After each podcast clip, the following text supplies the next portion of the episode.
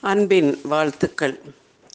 சீமோன் பேதுருவின் உடன்பிறப்பான அந்திரேயா யோவான் ஸ்நானகனின் சீடனாக முதலில் இருந்து பின் இயேசு கிறிஸ்துவை பின் செல்ல யோவானால் ஊக்கப்படுத்தப்பட்டதை யோவான் முதலாம் அதிகாரம் முப்பத்தைந்தாம் வசனம் முதல் முப்பத்தேழாம் வசனம் வரை படிக்கிறோம்.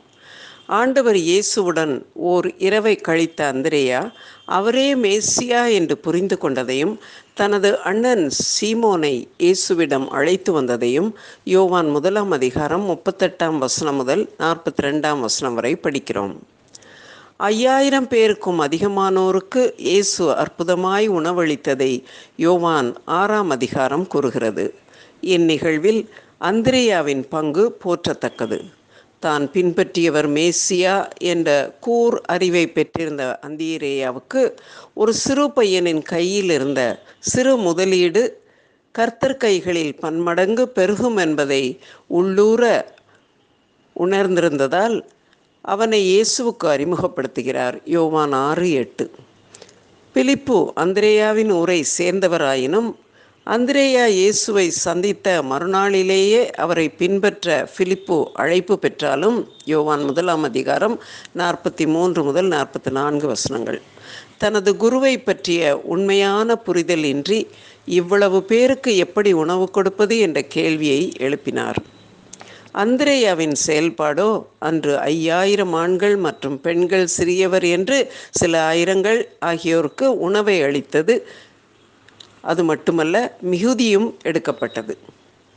யோவான் பன்னிரெண்டாம் அதிகாரத்தில் கிரேக்கர்கள் பிலிப்புவை அணுகி இயேசுவை சந்திக்க விரும்புவதாக கூற அதை அந்திரேயாவிடம் அவர் தெரிவித்தார்.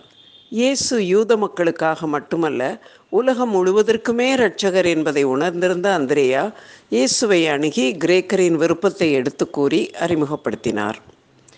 அந்திரேயாவை குறித்த பாரம்பர செய்திகள் பழங்கதைகள் ஆகியவை இவர் சின்ன ஆசியாவின் சில நாடுகளில் மட்டுமல்ல ரஷ்யா கிரேக்கம் ஸ்காட்லாந்து ஆகிய நாடுகளுக்கு சென்று சத்தியத்தை பறைசாற்றியதாக கூறுகின்றன. ஸ்காட்லாந்து இவரை தங்கள் நாட்டின் பாதுகாவலராக இன்றும் போற்றுகிறது. இந்நாட்டின் அன்றைய அரசன் ஆங்கஸ் இங்கிலாந்து நாட்டு அரசன் அத்தல்ஸ்டானுடன் போர்க்களத்தில் இருந்ததாகவும் போருக்கு முந்திய இரவில் அந்திரேயா அங்கஸின் கனவில் தோன்றி வெற்றியை உறுதியளித்ததாகவும் மறுநாள் போரில் ஈடுபட்டிருந்த போர்ப்படையின் நீளத்தில் ஒளி ஒளிமிக்க சிலுவை வானத்தில் தோன்றி அங்கஸ் வெற்றி பெறும் வரை வானில் இருந்ததாகவும் கூறப்படுகிறது. இதன் காரணமாக நீல நிற பின்னணியில் தூய அந்திரேயாவின் வெள்ளை நிற சிலுவை ஸ்காட்லாந்து நாட்டின் சின்னமாக இன்றும் விளங்குகிறது. ஆங்கஸ் அரசன் ஒவ்வொரு ஆண்டும் நவம்பர் முப்பதாம் நாளை அந்திரேயா நினைவு நாளாக ஏற்படுத்தினான். அந்திரேயா பேரில் ஆலயங்கள் கட்டப்பட்டன. ஏராளமானோர் கத்தரை ஏற்றுக்கொண்டனர். கிரீஸ் நாட்டில் நற்செய்தி அறிவித்த அந்திரேயா ரோம ஆளுநரால் வெறுக்கப்பட்டு சிறைப்பிடிக்கப்பட்டார். ரோம வீரர்கள் அந்திரேயாவை சாட்டையால் அடித்து துன்புறுத்தினர். என் ஆண்டவன் மறித்த சிலுவை வடிவில் நான் மறிக்க தகுதியற்றவன் என்று கூறி சாய்வு வடிவில் அதாவது எக்ஸ் வடிவில் அவர் சிலுவையில் கயிறுகளால் கட்டப்பட்டு சித்திரவதைப்பட்டு மறித்தார் என்பதை வரலாறு கூறுகிறது. ஸ்காட்லாந்து நாட்டிலிருந்து நமது இந்திய நாட்டிற்கு வந்து பணி செய்த ஸ்காட்லாந்து மிஷினரிகள் அவர்கள் நிறுவிய ஆலயங்கள் கல்வி நிறுவனங்களுக்கு தூய அந்திரேயாவின் பெயரையே அளித்தார்கள். இன்றும் நம் நடுவே உள்ள அந்திரேயா ஆலயங்கள் நவம்பர் முப்பதாம் நாளை அந்திரேயா திருநாளாய் ஆசரிக்கின்றன.